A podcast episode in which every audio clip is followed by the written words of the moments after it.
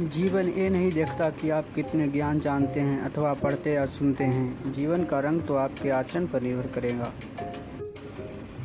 जीवन ये नहीं देखता कि आप कितने ज्ञान जानते हैं अथवा पढ़ते या सुनते हैं। जीवन का रंग तो आपके आचरण पर निर्भर करेगा।